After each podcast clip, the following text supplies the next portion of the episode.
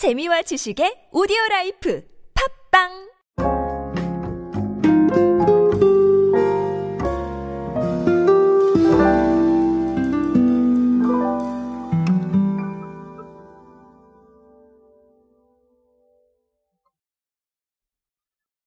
지금 우리가 선택할 수 있는 대중과의 소통법은 참 여러 가지가 있습니다. 어, 여러분도 공감하시겠지만 취향과 어떤 생각의 시대, 제가 항상 강조하는 부분들, 자 이런 것들이 굉장히 수면 위로 떠오르면서 결국은 이런 방법도 굉장히 다양해졌다라고 말씀을 드립니다. 자 그런 트렌드들을 제가 모아 모아서 전달을 드리는 거겠죠. 오늘은 농심의 이야기를 준비를 했습니다. 농심이 레스토랑을 오픈을 한다고 하는데 이 레스토랑이 어떤 의미를 가지고 있는지 한번 알아보도록 하겠습니다. 안녕하세요 여러분, 노준영입니다. 디지털 마케팅에 도움되는 모든 트렌드 이야기들을 전해드리고 있습니다. 강연 및 마케팅 컨설팅 문의는 언제든 하단에 있는 이메일로 부탁드립니다. 자, 농심이 제가 방금 말씀드린 대로 레스토랑을 엽니다. 위치는 잠실 롯데월드몰이고요. 어, 시기는 오는 사월인데요. 어, 이름은 포레스트 키친입니다. 어, 이게 뭐냐 하면 비건 레스토랑이에요. 비건 레스토랑이라서 어, 이름도 그렇죠. 숲과 주방을 조합한 단어고 자연의 건강함을 담은 메뉴를 제공하겠다. 뭐 이런 뜻입니다. 그래서 어, 그런 것뿐만 아니라 forest라는 단어로 어, 휴식이죠. 그렇죠? 알 이 에스 티로 해석을 하면 자 그래서 그런 의미도 전달할 수 있는 만큼 비건 메뉴로 개인의 휴식은 물론 지구 환경에 기여하겠다. 이런 뜻을 담았다고 합니다. 아, 그래서 어, 셰프도 총괄 셰프님이 굉장히 유명하신 분이 오셨어요. 그래서 어, 그런 분들까지 섭외를 해서 상당히 의미를 많이 더했다라고 어, 보시면 되겠습니다. 농심이 이런 레스토랑에 도전하는 이유는 뭐 최근 친환경과 가치 소비 트렌드에 힘입어서 대체육을 비롯한 비건 푸드가 착한 먹거리로 각광을 받고 있기 때문이다. 어, 이렇게 공식적인 자료에서 밝혔습니다. 일단은 이렇게 생각을 하시면 될 거예요. 농심이 물론 큰 회사긴 하지만 사실 뭐 레스토랑을 오픈을 하고 오프라인에 어떤 공간을 만든다는 거는 그렇게 아주 쉬운 결정은 아니었을 거예요. 근데 어, 비건을 내세우면서 자 건강한 먹거리를 제공하겠다라는 것 자체가 사실 굉장히 요즘 트렌드와 맞는 부분이 있죠. 여러 가지가 있을 겁니다. 오늘 사실 이거 하나를 가지고 굉장히 다양한 키워드가 나올 것 같은데 두 가지만 말씀을 드리면 일단 첫 번째는 가치 소비예요. 가치 소비인데 아, 농심도 이미 말씀을 하셨죠. 친환경과 가치 소비 트렌드에 힘입어서 한 것이다. 이렇게 말씀을 해주셨는데 어, 저도 정확하게 그 부분이 일치한다고 생각을 합니다. 비건이 주목받을 수 있는 이유는 어, 개인의 신념 부분도 있고요. 그리고 탄소 저감이라는 부분도 있습니다.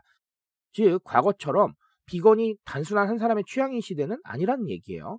그러니까 대체육에 굉장히 많은 관심을 보이고 있는 것이고 회사들이 그리고 집 앞 혹은 집 근처 편의점만 가도 비건식을 살 수가 있는 겁니다. 이렇게 가치에 대한 이야기들이 굉장히 뜨겁게 달아오르고 있기 때문에 이 가치에 대한 부분들을 반영하지 않는 건 좀 어려울 수 있겠다라는 생각들을 기업들이 하고 있는 것 같아요.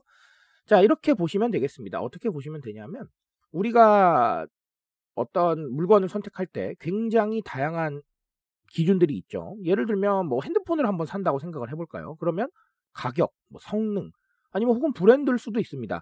내가 특정 브랜드에 대해서 약간 좀 선호도가 있다라고 한다면 네, 그 브랜드나 회사를 택하겠죠. 자, 그런 부분들 안에 가치라는 게 들어왔다는 거예요.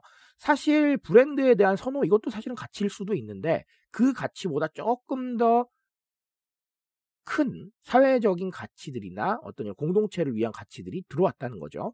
그러면 이런 것들을 통해서 나를 드러내고 나는 환경에 관심이 있다. 나는 어, 다음 세대를 위한 가치에 관심이 있다. 이런 얘기들을 드러내고 그 드러냄에 따라 나를 표현하고 있고 그 표현에 따라서 또 뭐가 있냐면 내가 뿌듯함을 더 얻는 거예요. 그러니 소비를 통해서 얻을 수 있는 즐거움이 상당히 커질 수가 있다라는 것이죠. 자, 그래서 가치 소비가 더 주목을 받는 것이고 앞으로도 그럴 거예요. 왜냐하면 나를 드러내는 방식에 있어서 우리 엠지 세대 분들은 전혀 꺼리낌이 없죠. 어, 여러분 엠지 세대로 많이 말씀하실 텐데 어, 들으실 때는 트트하면 자꾸 좀 부담스러우시니까 제가 엠지 세대로 호칭을 하고 있습니다. 자 결국은 그런 부분들을 봤을 때 그리고 엠지 세대 성향을 봤을 때 앞으로도 이런 가치 소비에 대한 관심이 조금 더 많아질 것이다 라는 얘기 어, 드리고 싶습니다. 자 두 번째는 경험인데요. 어, 물론 오늘 농심의 자료에는 경험이란 단어는 안 나와 있지만 어, 농심의 가치나 생각을 경험시킬 수 있는 방법들을 고민을 하셨을 겁니다. 어, 그런 부분들을 봤을 때 여러 가지 컨텐츠가 사실 나와요. 농심 같은 경우는 뭐 라면 만드는 이런 과정들을 유튜브에 올려놓기도 하고 그런 식으로 간접 경험을 하기도 하는데 사실 그거는 가치를 드러낼 수 있는 경험의 방식은 아니잖아요. 자, 그러니까 그걸 아마 고민을 했을 겁니다. 그런 부분을 봤을 때 이 오프라인 공간이 어느 정도 최적화가 되어 있다라고 생각을 했겠죠.